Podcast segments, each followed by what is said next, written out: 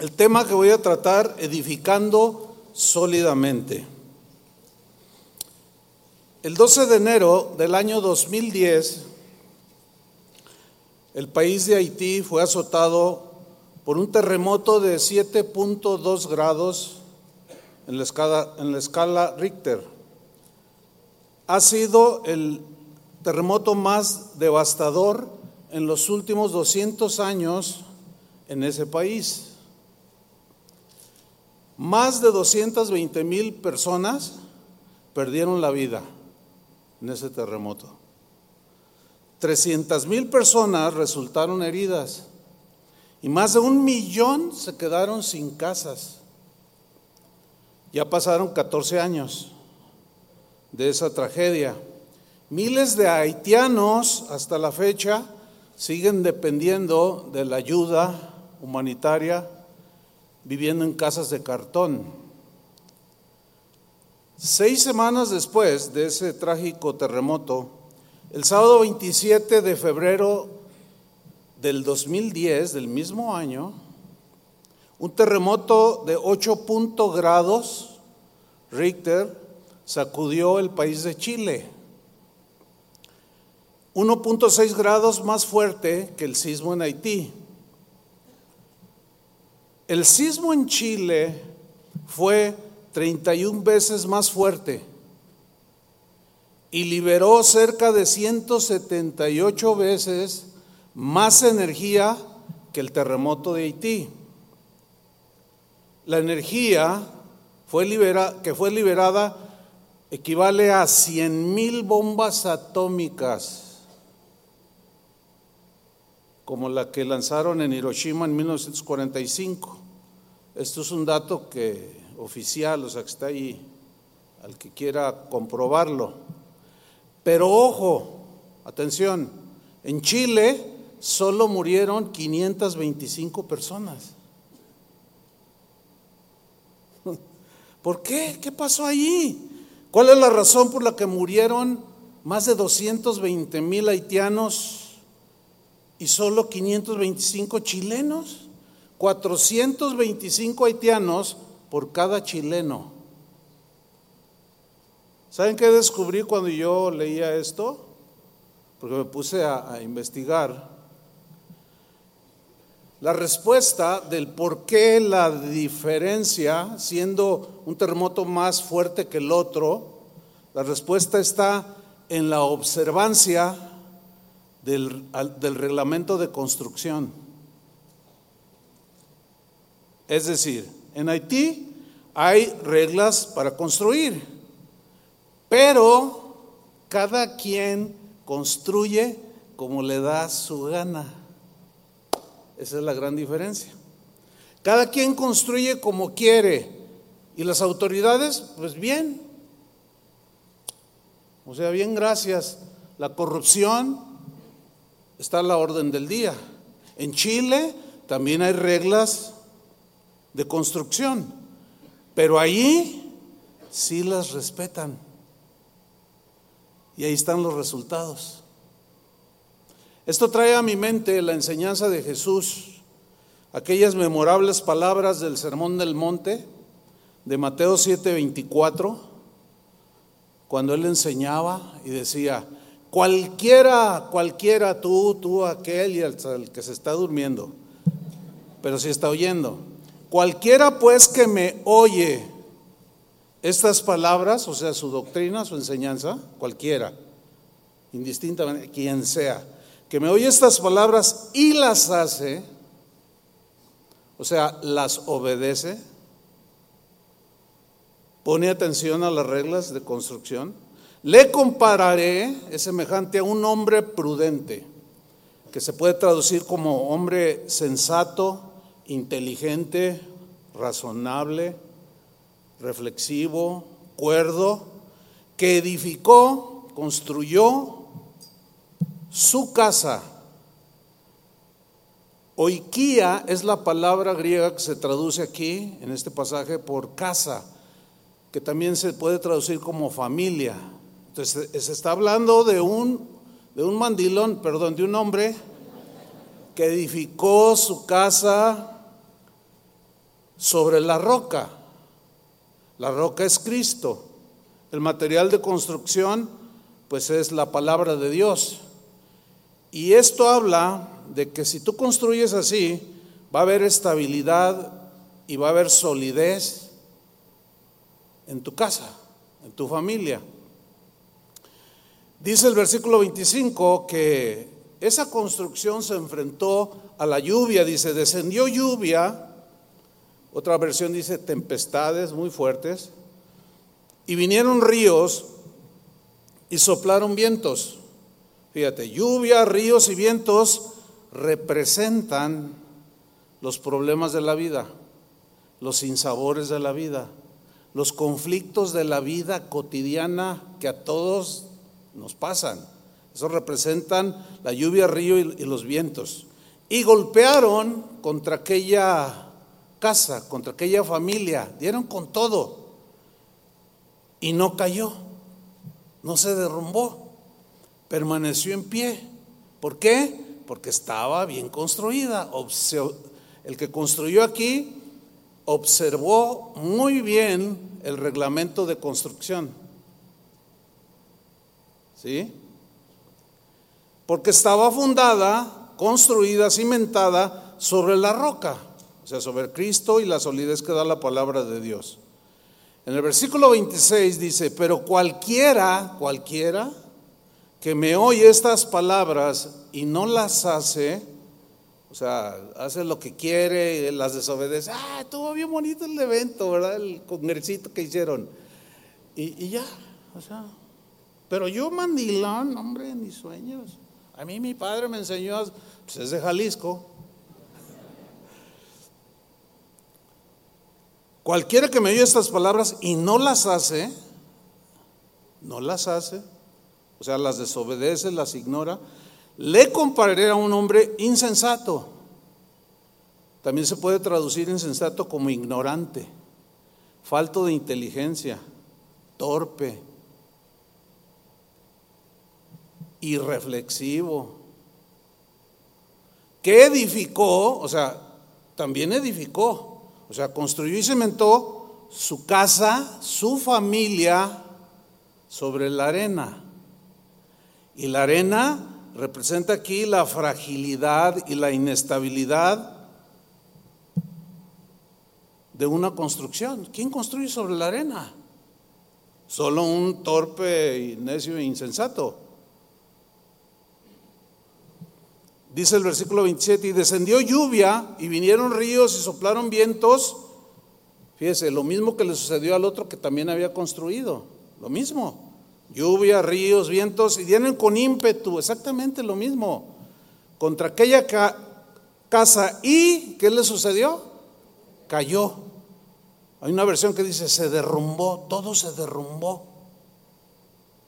Y fue grande su ruina. ¿Cómo fue su ruina? Grande, como en Haití. En este pasaje Jesús habló sobre la importancia de oír y, de hacer. Jesús habló de dos tipos de constructores. El que oye sus palabras y las hace y el que oye sus palabras y no las hace. Así de sencillo es la enseñanza de Jesús. Y en esa enseñanza encontramos a un esposo, a un padre de familia que fue obediente y otro que fue desobediente. Y me dijo a los varones porque somos la cabeza del hogar, los responsables ante el Señor de si funciona o no la familia, el matrimonio. Fíjense, pongan atención, los dos, ambos hombres que Jesús menciona aquí, en esta metáfora, construyeron, pero uno fue prudente y cavó y ahondó y puso un buen cimiento y edificó su casa sobre piedras grandes, la roca, pero el otro no quiso trabajar en los cimientos, se contentó con edificar sobre la arena, quizás era haitiano, no sé. Digo, con todo respeto, ¿no? Para ellos. Estoy metaforizando, obviamente, para, para que podamos entender más la enseñanza.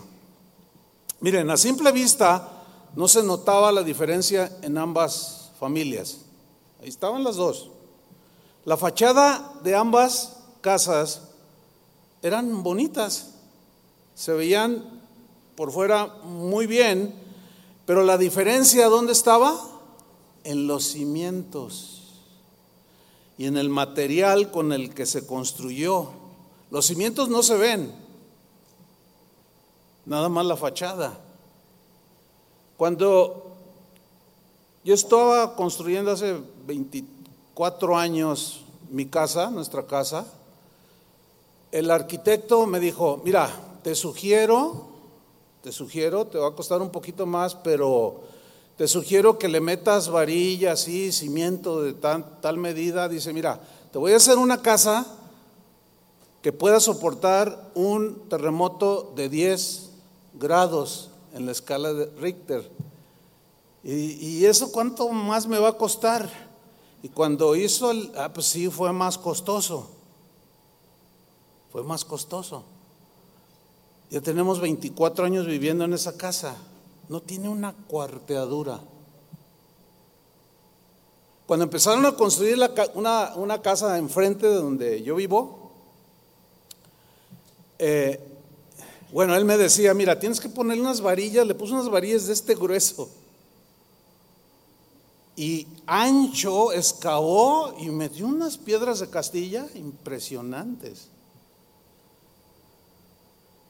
Pero cuando estaban construyendo una casa enfrente, la, la construyeron para venderla. Yo vi el alam, el, los, ah, pues, era una zanjita así, miren. Como de medio metro, no sé. Y las varillas en las que, pues, los castillos que le llaman, eran de este grueso. Yo dije, híjole, eso eso está terrible. Y bueno, pues, como nadie ve que construyen una casa para venderla, pues los que la compraron, híjole. O sea, y ha habido dos, tres sacudiditas, ¿eh? Bueno, esa casa la han pintado por fuera, la han arreglado y le han hecho en, no sé, 15 años o quizá poco más. Cada rato le hacen reparaciones.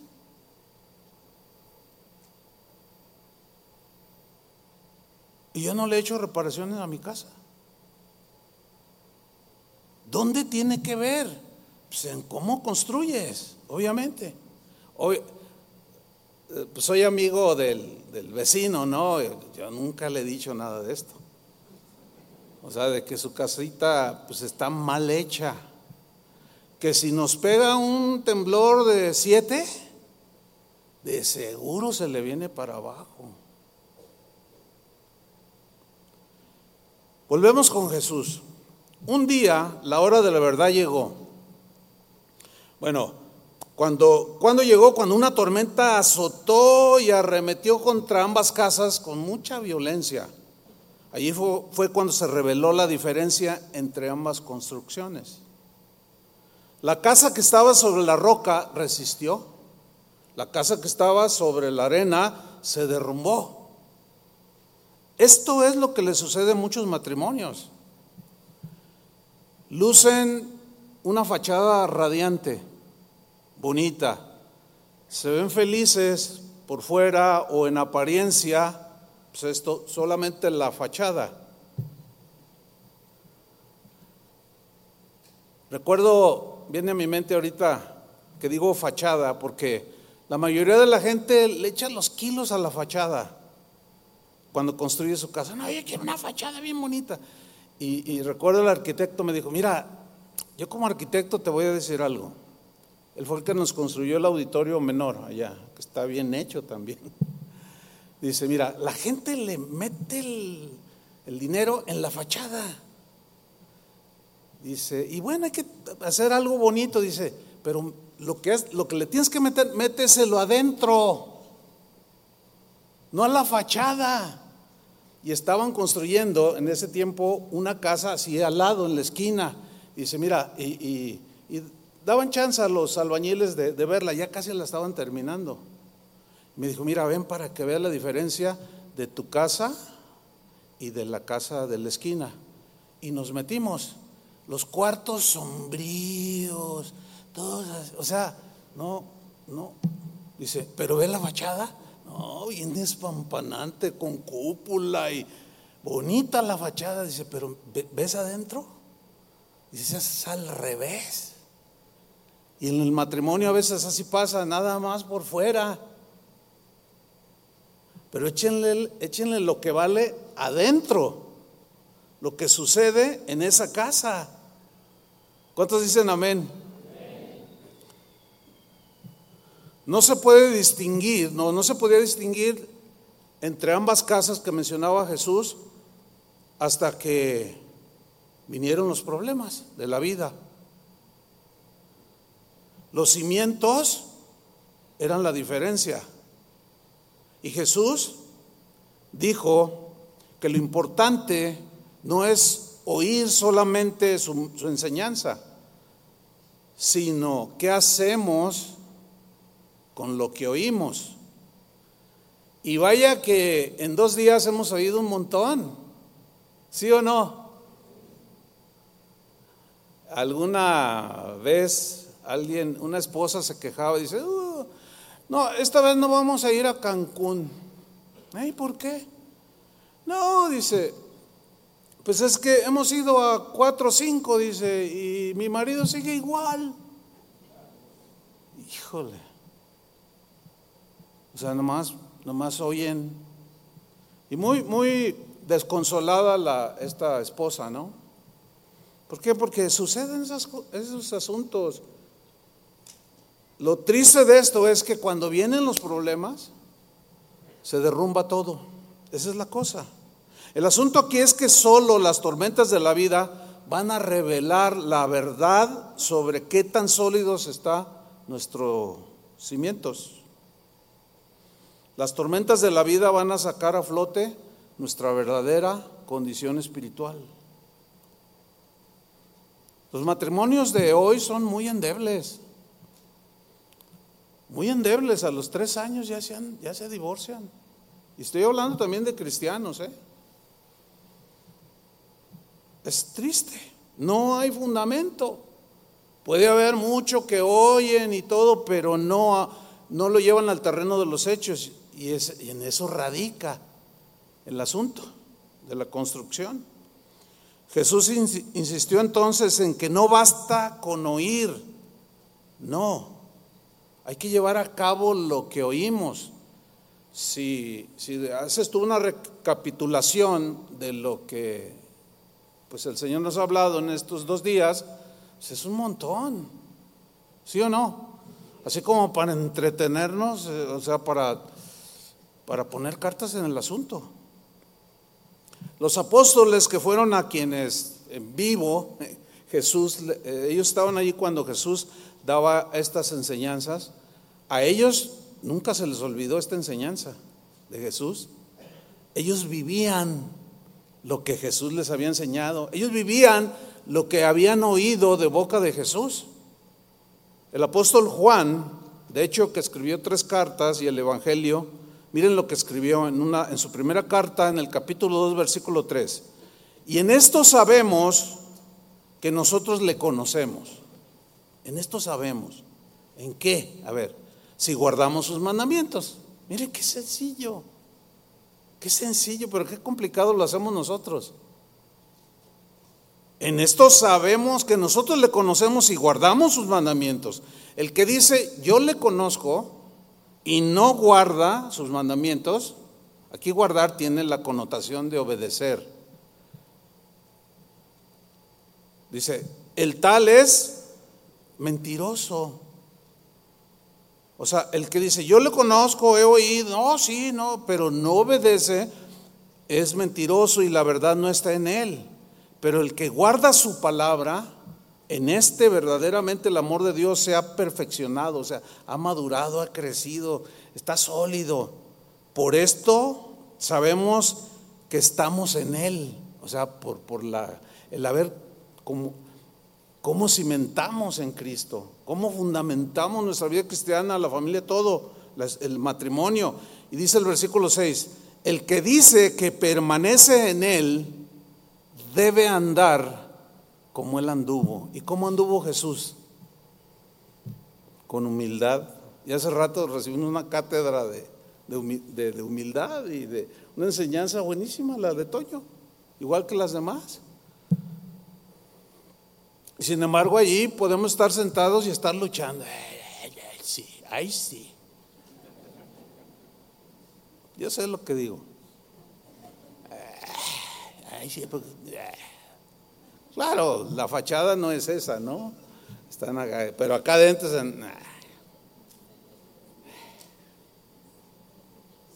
A ver, voltea así con tu vecino nomás. Vele la fachada, porque pues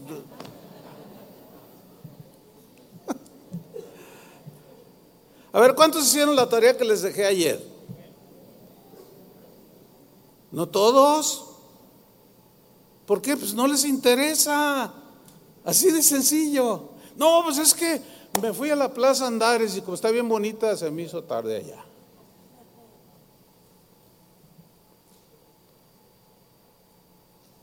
¿Ya ven? Oímos mucho, pero nos falta hacer lo que oímos. A propósito de terremotos destructivos, en 1985 hubo un terremoto en la Ciudad de México, ¿lo recuerdan? Creo que la mayoría lo recordamos. Murieron miles de personas también. Muchos edificios, muchas casas tuvieron que ser demolidas totalmente después del, del sismo. ¿Por qué? Porque no resistieron la sacudida.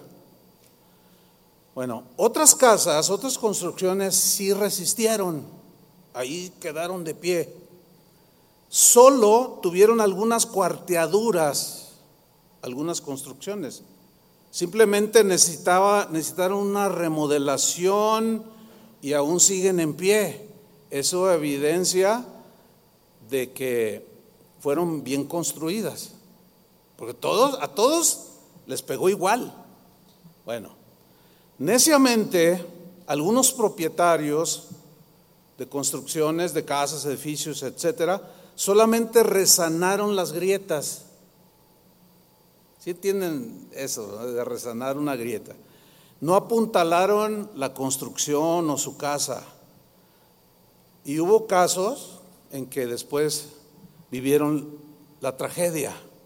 ¿Por qué? Porque esas casas que estaban muy endebles por el sismo, que no fueron bien eh, pues reparadas, aplastaron a los inquilinos. Eso fue muy triste. La pregunta aquí sería, ¿en qué condiciones está tu matrimonio actualmente? Bueno, después de los sismos que han pasado desde que se casaron, porque han, pasado sismos, ¿no? ¿Cómo, está? ¿Cómo está? A ver. Algunos matrimonios quizás necesitan derribar, derribar, tumbar lo que edificaron mal y empezar desde los cimientos. Eso, eso va a costar, obviamente. Sin duda que es tardado. Y deben ser muy pacientes entre los dos. Miren, hablando de vecinos, en el lado izquierdo está una casa que fue la primera que se construyó en la zona donde yo vivo. Eh, don Jorge, que ya murió, eh,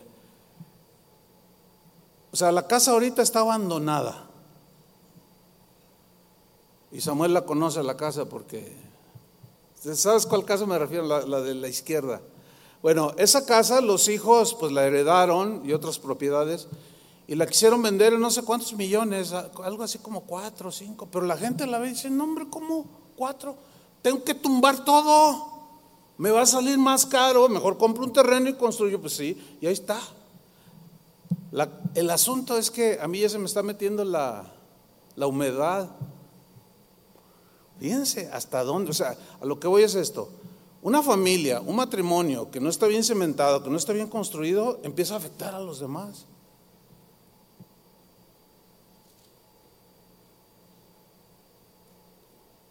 Está abandonada la casa. Otros quizás solamente tienen su terreno y van a empezar a construir. Estoy hablando metafóricamente, ¿no? O sea, están iniciando. Otros quizás solamente necesitan apuntalar. Si ya han tenido sismos, sacudidas, pero, pero con, con un perito que les diga, miran, haz esto y te queda bien, haces esto, reconstruyes, resanas y queda bien. Así quedaron bien algunas construcciones en la Ciudad de México.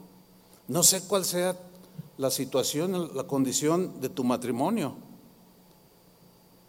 Lo que sí quiero sugerirles es lo siguiente, miren, si tu matrimonio necesita reparación mayor, reparación mayor, no intentes solamente resanarlo, tratando de aparentar que todo está bien. O sea, como dijo Toño, hay que derribar el orgullo.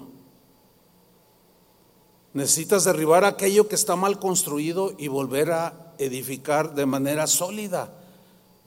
Pero aquí viene la pregunta pertinente, ¿cómo empezar a construir y edificar sólidamente? Cristo, vamos al fundamento.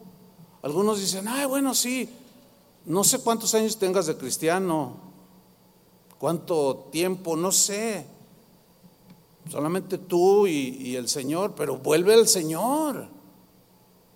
Vuelve a Cristo y toma la palabra de Dios como el material con el que vas a construir.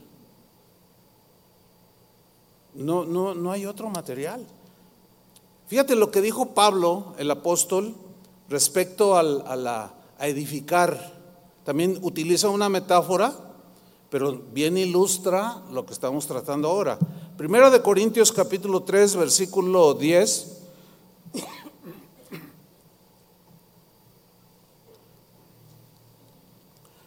Dice Pablo, referente al, al Evangelio, a la palabra, Fíjense cómo, cómo lo maneja esta metáfora, muy interesante. Dice Pablo, conforme a la gracia de Dios, la gracia de Dios es el favor que Él nos da, la ayuda para hacer las cosas. Y como hemos oído, Dios está muy interesado en ayudarte. Te quiere dar su gracia para que salgas de allí. Pablo dice, a mí Dios me dio gracia y yo, dice, como perito arquitecto, utiliza palabras técnicas, ¿no? Definiciones técnicas, dice, yo como un perito arquitecto, como un entendido en la arquitectura, en la construcción, puse el fundamento. ¿Quién es el fundamento? Pregunto. ¿De la vida cristiana, de la vida de una familia? ¿Cuál es? Cristo es el fundamento, Él es la roca sólida, ¿sí? Yo puse el fundamento, ok, ahí está Cristo, les prediqué el Evangelio, iniciaron su vida cristiana y puse el fundamento Cristo. Pero luego dice lo siguiente, y otro edifica encima, o sea, otro maestro, algún pastor, algún en las cosas de Dios, va a edificar encima en las vidas de los corintios en este caso y de todos nosotros, y otro edifica encima. Pero también nos incluye a nosotros. Nosotros, una vez que, que nacemos de nuevo, somos cristianos, Cristo es nuestro fundamento. Fíjate lo que dice aquí, pero cada uno mire cómo sobreedifica. ¿Quién es el fundamento? Cristo. Pero luego Pablo, de una manera, pues con la gracia de Dios, Dice, pero cada uno mire cómo va a edificar en Cristo. ¿Cómo, ¿Cómo, vas a edificar tu vida personal? ¿Cómo vas a edificar tu familia, tu esposa? ¿Sobre qué? ¿Sobre qué? ¿Con qué material? ¿Cómo es que vas a tú? ¿Cómo es que vas a sobreedificar o a construir? Versículo 11 porque nadie puede poner otro fundamento que el que está puesto, el cual es Jesucristo. Aquí ya lo dice claramente. Y Cristo como creador fue idea de Él, junto con el Padre y el Espíritu Santo. del matrimonio, de la familia. Al ser él el creador, en, él, en su mente estaba un hombre una mujer que formaron una familia. Ese es un eh, la máxima creación de Dios. Versículo 12. Noten, pongan atención. O sea, el, fundamento ya es Jesús. Si yo les pregunto, ¿cuántos son cristianos? ¿Qué dirían? ¿Cuántos son cristianos? Ok, ya, ya, ahí está el fundamento. Tengo fe en Cristo, creo que Él es el Hijo de Dios, murió por mis pecados, me ha salvado, etcétera, etcétera. Ahora fíjate Pablo lo que dice en el versículo 12. Y si sobre este fundamento alguno, me recuerda la palabra de Jesús, cualquiera que me oye, alguno, o sea, habla otra vez, cualquiera de ustedes. Si alguno, y si sobre este fundamento que es Cristo, alguno, cualquiera de ustedes, cualquiera de nosotros, edificare oro, plata, piedras preciosas, madera, heno, hojarasca. Si ustedes observan, Pablo menciona seis materiales aquí. Los primeros tres son materiales sólidos, oro, plata, piedras preciosas. Son materiales duros, sólidos, ¿sí? que representan o metafóricamente representan nuestro edificar con la palabra, nuestra obediencia, representan la, la humildad con la que tú tratas a tu esposa, el servicio, todo lo que hemos oído todo lo bueno que podamos construir en el matrimonio lo representan estos tres materiales sólidos. Cuando hay un incendio, todo se quema. Pero si alguien tiene por ahí monedas de oro, joyas de oro, de plata, piedras preciosas, todo, todo se hace cenizas, pero buscando y encuentran las monedas. Ahí están poco negritas y todo, pues las agarras y, ah, mira, ay, aquí está mi anillo que tenía un diamante. Ya, pero todo lo demás se quemó. O sea, materiales sólidos.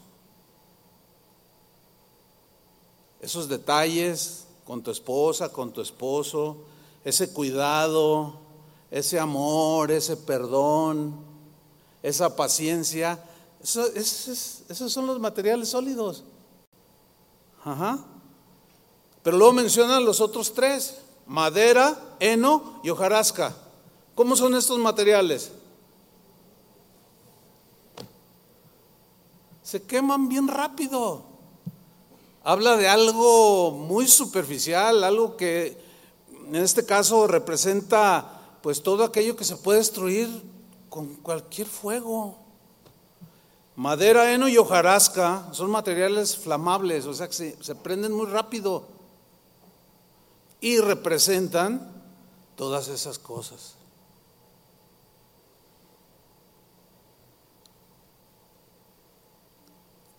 que hacen que nuestro matrimonio esté en la arena. Alguien que, que decía que éramos mandilones, o algunos, volviendo con dedicatoria, este, curiosamente, porque yo conozco algunos de los que nos dicen, ah, son bien Una vez alguien de aquí, de casa de ah, pastor, ¿por qué son tan mandilones aquí? Le dije, ¿y tú, tú sabes que eres bien machista acá, no? No, no, no, es que, es que el varón y que no sé qué. Pues sí, el varón. Somos la cabeza o el cabezón. Pero curiosamente, digo, de quienes yo supe de primera mano que nos dicen que somos mandilones, tienen unas broncas, pero, pero vaya broncas, ¿eh? Que algunos están a punto de perder la familia, la esposa. A mí no me ofende que me digan mandilón. ¿A ustedes sí? Dos, tres machitos, sí, sí, hay que aceptar. A mí no me ofende. Ayer vi a mi esposita, estaba allí sentada y, luego dice, ay, se me antoja un té. Y bueno, ella no predicó ahora, yo prediqué y estás aquí, pues Los dos estábamos cansados, y, pero la vi así, yo hoy te lo preparo. Y tuve el privilegio de prepararle un tecito. ¿Te gustó, amor? Sí, está. Ya ve, ya es bien mandilón. A mí no me ofende. Al contrario. En todo se fijan los hermanos. Entonces, ¿en qué estás construyendo? A ver, con madera en hojarasca, con falta de perdón, no le hablas a tu esposo, no le hablas a tu esposa, eres histórica, como decía Chava, que constantemente le está, ¡ay, 1965! No se me olvida. Por eso decía de históricas, ¿no? Todo eso, todo eso es construir con heno, madera, hojarasca. Porque miren lo que, lo que dice Pablo, versículo 13, la obra o la construcción de cada uno, de cada matrimonio, de cada esposo, cada esposa, se hará manifiesta. Significa se revelará, se mostrará. ¿Cómo? Continúa Pablo porque el día, puro lenguaje metafórico, ¿no? Porque el día o la luz la declarará, la revelará. Pues por el fuego será revelada, o sea, lo que hemos construido, será mostrado por el fuego, aquí Pablo dice. Y la obra de cada uno, cual sea, el fuego la probará. Aquí Pablo utiliza la metáfora del fuego que quema y lo que permanece, como las piedras preciosas, el oro, la plata, los materiales sólidos, pues se va a mostrar. Y si es lo contrario, pues también se va a mostrar puras cenizas. Fíjate el versículo 14, si permaneciere la obra de alguno que sobreedificó, recibirá recompensa. Fíjate, no solo una recompensa terrenal donde hay paz en tu hogar, hay amor, hay perdón, disfrutas de, querer estar ahí en tu casa. Hay esposos que no quieren llegar a su casa porque encuentran a una señora llena blantina, o sea, irrespetuosa. No, también señoras, bájenle. Porque sí le damos al varón, pero pues también la señora, algunas son imprudentes, hablan mucho y en las muchas palabras no falta pecado. Y sí quieren ser controladoras, ¿eh? Y pues tampoco se trata de eso. Pues ¿cómo que yo lo voy a controlar? Y algunos esposos con tal de no tener pleito, se dejan controlar. Error. Tienen que dialogar para solucionar eso y que cada uno sepa cuál es su rol. No, pues yo, yo no le digo nada, ya para no pelear. Híjole, pero ¿a dónde van? Vayan a un restaurante, a donde vayan, van a la iglesia, todo el mundo se da cuenta que ella es la mandona. Ya ve, órale, vámonos. Y, todos, adiós hermanos. Y dices, es, este, es, es bien obvio, hermanos. Es bien obvio. Cuando una señora es la matriarca allí, ¿se fijan cómo están todos los extremos? El, hombre macho, pero también la, mujer que dice, no, pues, no pone cartas en el asunto, no hace nada, entonces yo tengo que tomar decisiones. Esa no es la solución. La solución es que dialoguen y, oye, pues, a ver, ¿qué dice la Biblia respecto a tu responsabilidad como varón? No, pues es dirigir, tomar las decisiones. Pero dialogar, por supuesto, escucharla. Pero es el que va adelante el varón. ¿Se acuerdan cuando Eva fue engañada por, el, por la serpiente y pecó, desobedeció? ¿A quién le reclamó Dios? ¿A Eva o a Adán?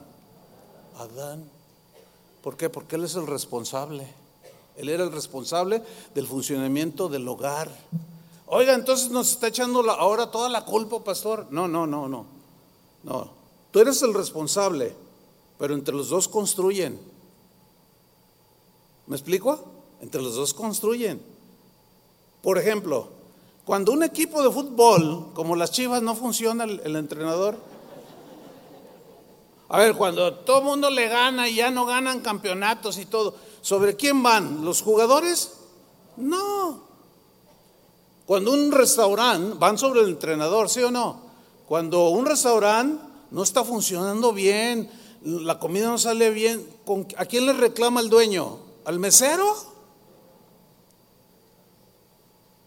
¿Al chef? No, le al gerente. Se va sobre el que es la cabeza, es exactamente lo mismo. Si una congregación no funciona como debe funcionar, ¿a poco Dios les va a reclamar a ustedes?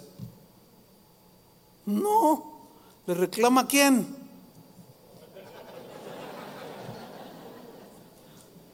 Es al pastor. Así de simple. Es, es muy sencillo entender esto. Fíjate, continúo. Si, 14. Si permaneciera la obra de alguno que sobreficó, recibirá recompensa, no solo en el cielo, sino aquí en la tierra, con un hogar donde anhelas estar allí, donde tienes paz, etcétera. Pero fíjate el versículo 15, si la obra de alguno se quemare, él sufrirá pérdida. Aquí la pérdida es de la recompensa.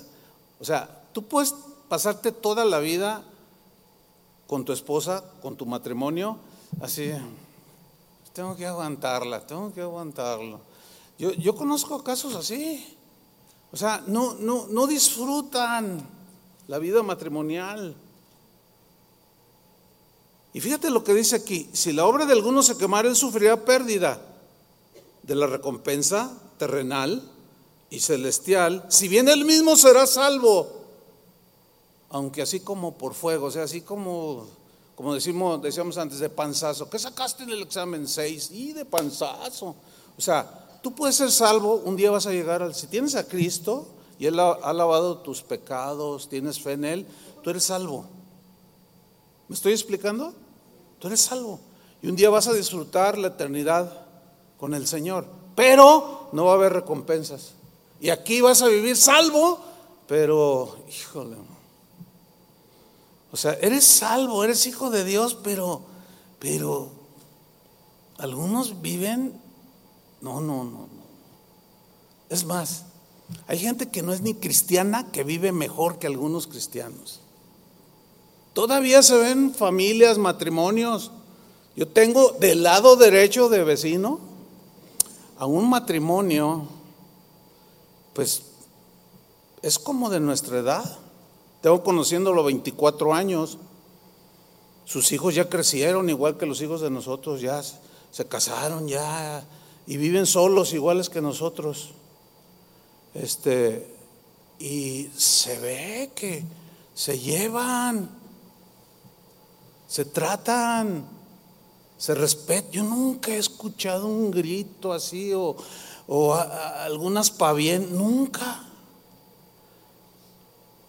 Y él tampoco, ¿eh? Él tampoco. Dios nos ha enseñado. Ahora, si, si hemos aprendido y él, y él, y el Señor se tomó el tiempo para irnos encaminando, pues también con ustedes, ¿qué, o qué somos alguien especial? No. ¿Dónde radica la diferencia en los que construyen? ¿Qué dijo Jesús? El que oye y hace y el que oye y no hace, ese es todo. Punto. En eso radica.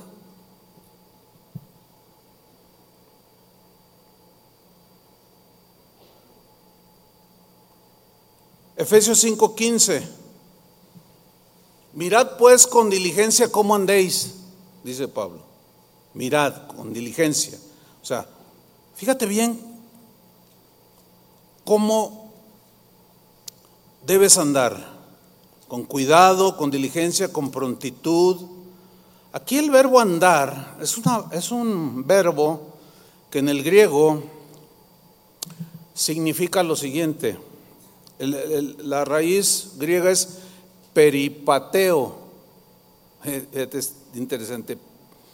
es una, un compuesto peri, así de periférico, que es algo que rodea, ¿no? Tenemos el periférico y el de nosotros rodea así la ciudad. Y pateo habla de caminar. O sea, quizás de ahí algunos dicen, bueno, iba a decir, como dicen algunos respecto a los pies, ¿no? suena medio grotesco. Ok, ¿qué significa? mirad bien, pues con diligencia cómo andéis. Andar aquí habla de caminar como esposo, como esposa, en las actividades propias de un esposo cristiano.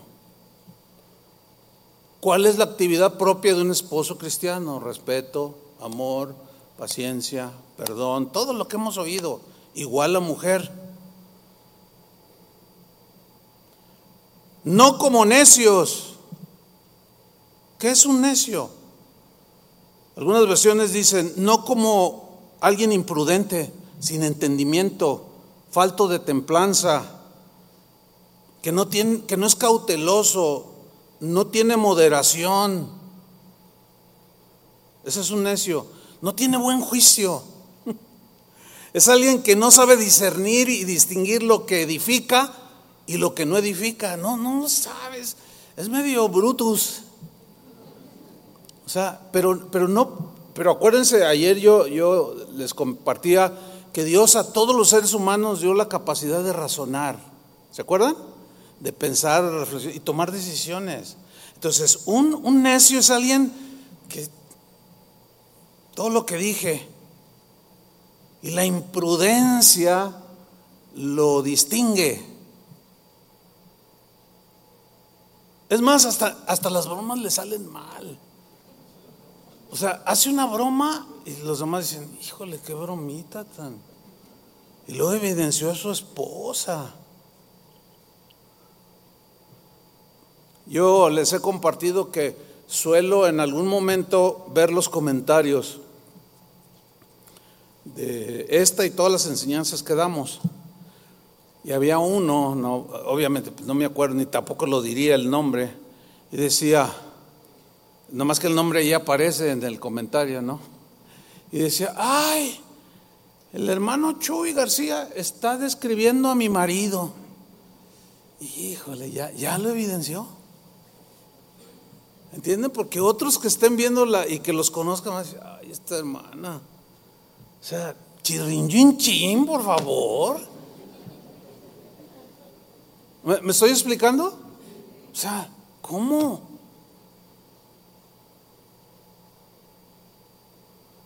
Déjenme contarles una historia. Había una pareja de jóvenes que estaban a punto de casarse. Estaban felices.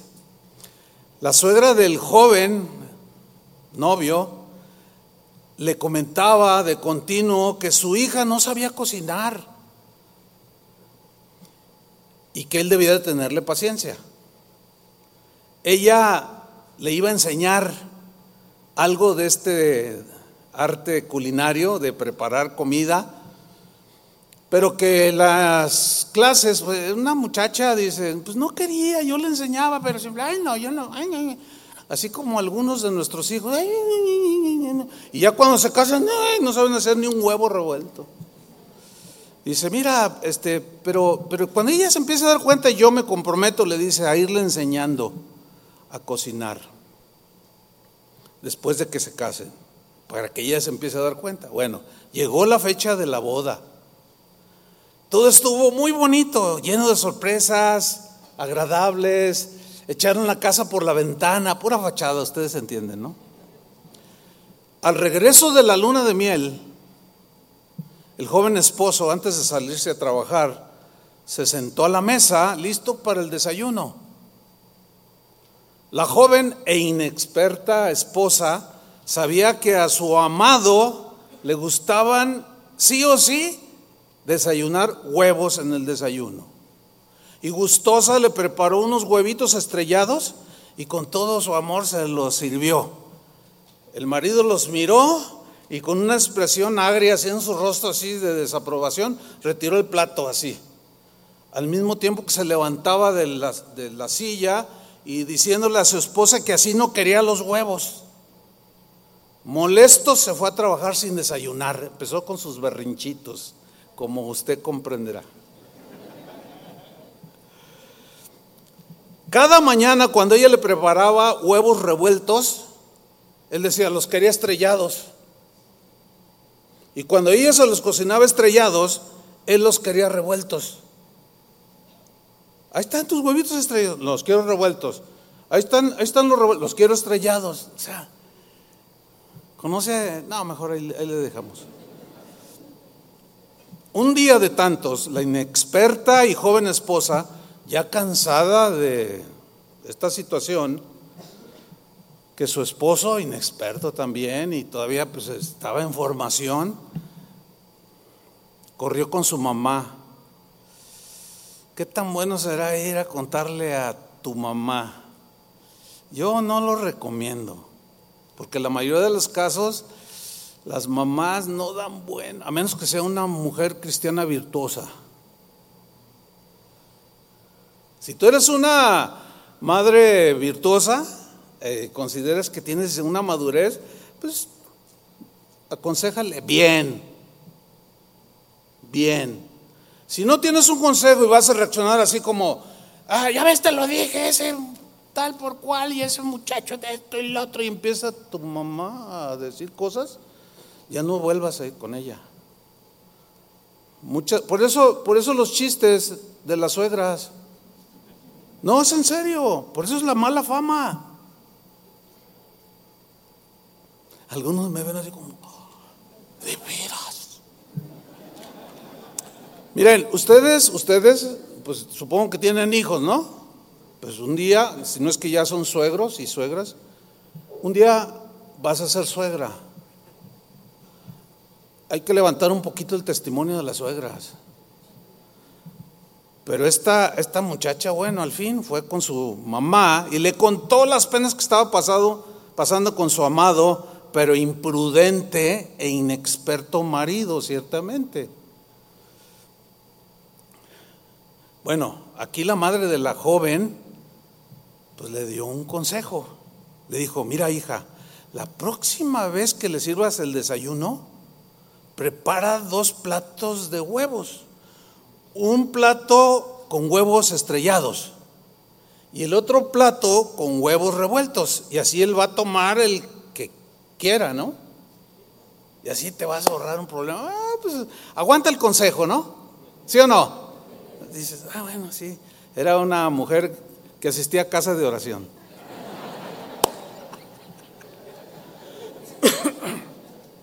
Bueno, resulta que la joven esposa siguió al pie de la letra las instrucciones de su mamá. Y cuando su esposo se sentó en la mañana a la mesa, corrió y preparó dos platos de huevos, como le había dicho su mamá, unos estrellados y unos revueltos. Pero ¿cuál sería su, sorpresa? Cuando ella le sirve y le pone los, dos platos, él se levanta, los hace a un lado y enojado se sale, molesto el muchacho. Desconcertada la joven esposa le pregunta, oye, al regresar le pregunta, oye, ¿por qué hiciste eso en la mañana?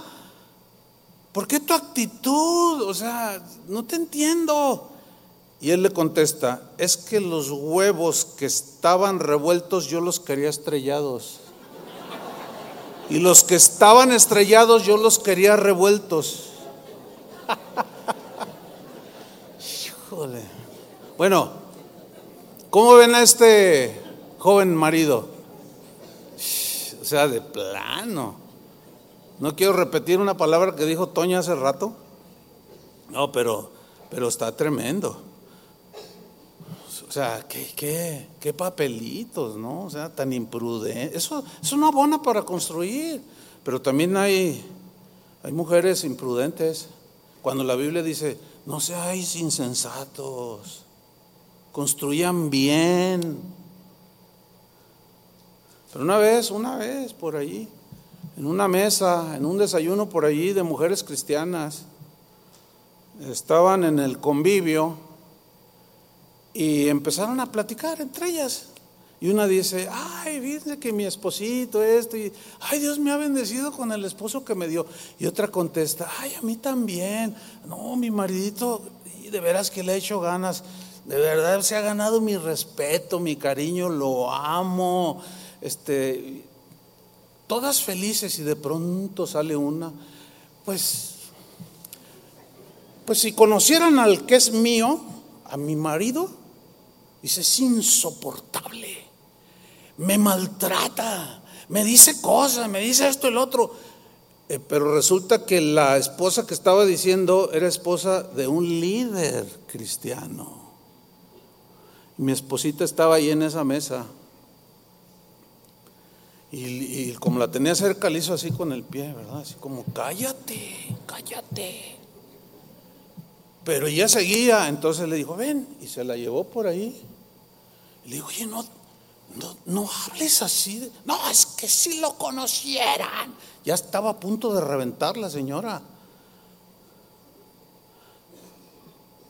Pero como la conocían y sabían quién era el marido, todas las que estaban ahí alrededor, por la imprudencia de, esa, de esta señora, lo dejó en mal.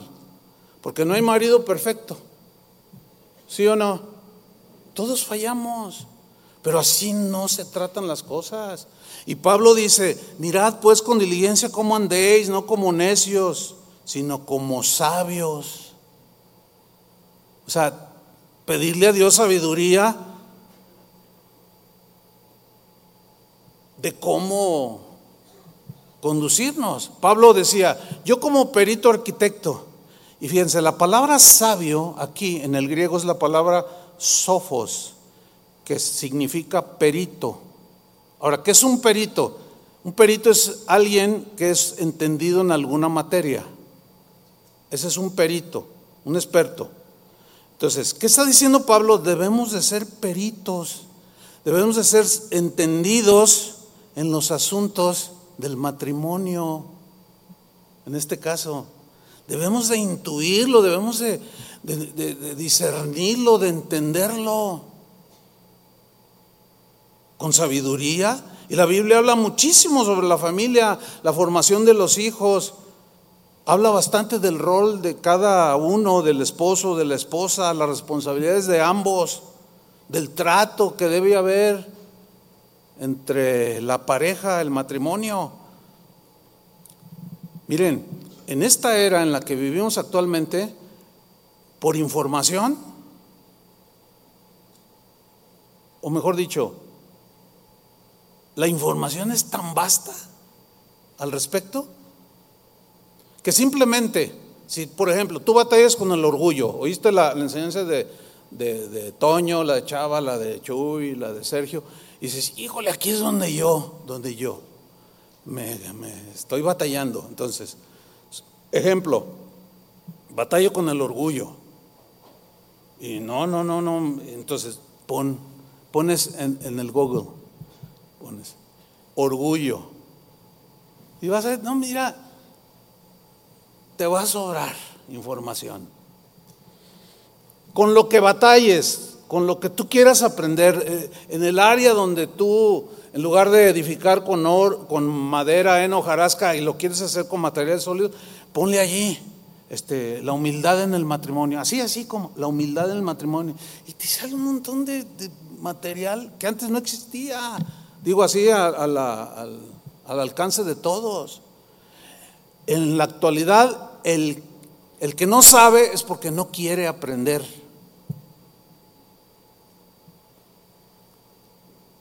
Termino diciendo versículo 16, aprovechando bien el tiempo, porque los días son malos. Hermanos, la, si hay un ataque más fuerte actualmente es contra la familia, ¿sí o no? Contra el matrimonio, la familia, aprovechando bien el tiempo porque los días son malos. Esposos aprovechen buenos tiempos con su esposa, como padres con sus hijos, los que están criando. Y como dijo Toño, pues aún después de que ya se casaron, todavía uno sigue enseñándoles, ministrándoles, orando por ellos. Dice el versículo 17, por tanto, no seáis insensatos. Ahí está, otra vez. ¿Se acuerdan lo que dijo Jesús? El que oye y no hace le comparó un hombre insensato. Un insensato es alguien carente de sobriedad, carente hasta de sentido común de la realidad de las cosas. Es torpe, es ignorante, es imprudente, es necio. Dice, no, no, no, no, no seáis así, dijo Pablo, sino entendidos, y aparece otra vez la palabra que se traduce por perito, de cuál sea la voluntad del Señor. Ahora, pregunta, ¿cuál es la voluntad de Dios para tu matrimonio? Para que lo disfrutes. Dios, Dios diseñó el matrimonio, que es la condición ideal de un hombre y una mujer.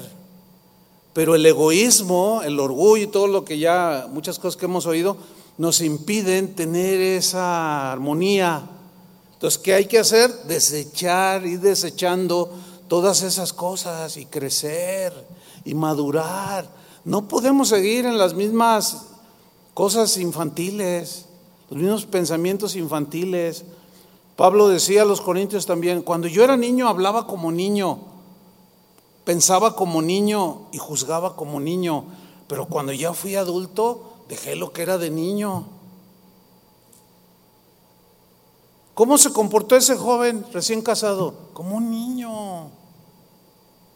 Bueno, Pablo dice, dejen esa conducta ya, porque se entiende que ya no son niños, que hay que madurar, dejar de hablar como niño. ¿Cómo hablan los niños? Ay, no me hables. O sea, unas reacciones tristes, ¿no? Eso no abona. Porque si en una de esas vienen los vientos y dan con ímpetu, se les va a caer todo se les cae todo. Ya no podemos seguir construyendo con esos materiales que el primer fuego, como castillito, puras cenizas. ¿Cómo vamos a construir? Construyamos sólidamente, hermanos, con todo lo que hemos aprendido y estamos por aprender. ¿Cuántos dicen amén? Vamos a orar. Pónganse de pie. Gracias, Señor, por estos dos días en los que nos enseñaste tantas cosas, nos recordaste tantas cosas, sacaste a la luz todo aquello que carecemos, Señor. Gracias por lo que hemos aprendido y vivido, pero no podemos decir que ya lo sabemos todo. Queremos pedirte tu ayuda, Señor, tu gracia, como decía Pablo. Yo recibí la gracia, puse fundamento, eh, construí. Danos sabiduría, Señor, para construir. Danos esa sensatez, esa sobriedad, esa equidad para seguir edificando, Señor, nuestro matrimonio. Porque esa es tu voluntad. Tú dijiste, no, no es bueno que el hombre esté solo. Le haré una ayuda idónea. Alguien que esté a la par con él. Ese es el diseño original. Y en medio de este mundo que lo que quiere hacer es destruir el diseño de Dios. Pero nosotros vamos a luchar en las fuerzas que tú nos vas a dar, Señor. Confiamos como mirando al invisible que tú nos vas a dar fuerzas, Señor. Fuerzas para seguir hasta el final, hasta el último día de nuestra vida. Padre, bendice estos matrimonios que decidieron tomar una buena decisión de apartar un tiempo y darse quizás una oportunidad más Señor, háblame, Señor, enséñame. Y hay nobleza de corazón en este lugar, en los corazones. Porque el hecho de haber asistido, cuando menos muestra que, que sí necesitábamos. Gracias, Señor. Edifica, Señor, nuestras vidas espiritualmente Bendícenos, Señor. con la guía de tu Espíritu Santo. Y nosotros con esa enseñanza del Espíritu, edificar sobre Cristo, que es la roca. Su enseñanza, su palabra, el Evangelio, la palabra, tu palabra, Padre, es el material sobre el que vamos a construir. Y ahí, ahí vamos a, a crecer y a permanecer. No podemos seguir igual. Necesitamos crecer y madurar y seguir adelante. Oramos por aquellos, Señor, que, que quizás ahí vinieron los terremotos y está muy dañada la casa, a punto de caer. Señor, dales una oportunidad más. Toca sus corazones, a los varones, Señor. Danos esa sensibilidad esa humildad para dirigir nuestro, nuestra familia, nuestro matrimonio. Que tu bendición, Señor, sea sobre cada uno de nosotros y sigamos construyendo, oyendo y obedeciendo, oyendo y obedeciendo. En el nombre de Jesús. Ahora abraza a tu esposa y dile, Señor, gracias mi esposa. La esposa dice, Señor, gracias por mi esposo. Perdóname porque no he sido ah, sensible. Quizás he sido imprudente o hemos sido ambos imprudentes.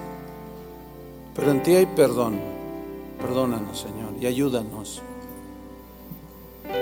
Ayúdanos a seguir adelante. Ayúdanos a ser humildes el uno al otro y amarnos hasta el último día de nuestra vida.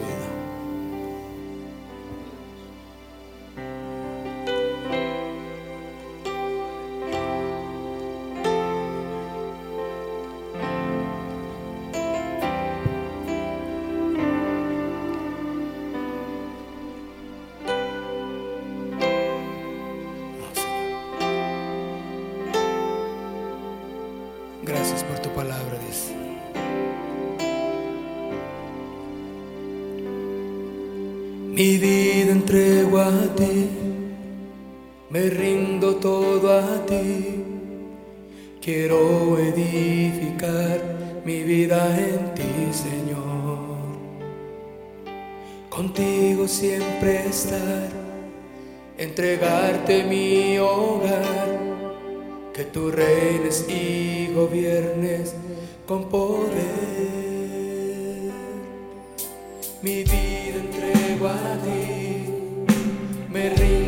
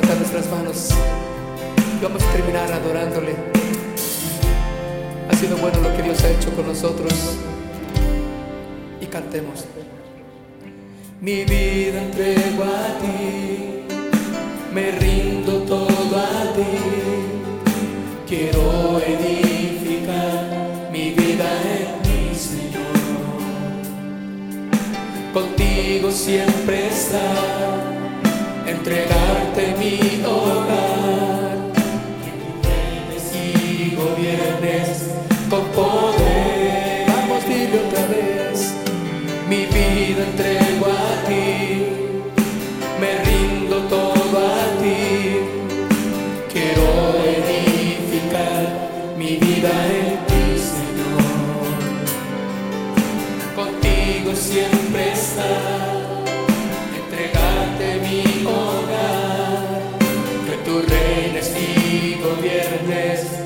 poder,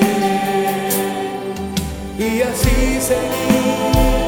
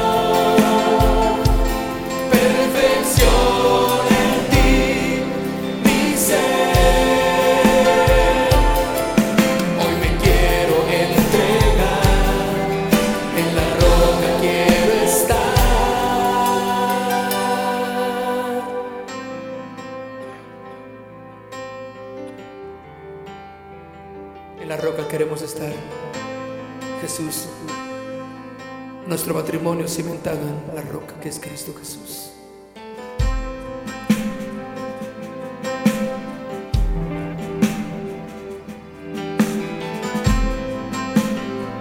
Vamos a decirle entonces, y así seguir. Y así seguir sin desmayar. Con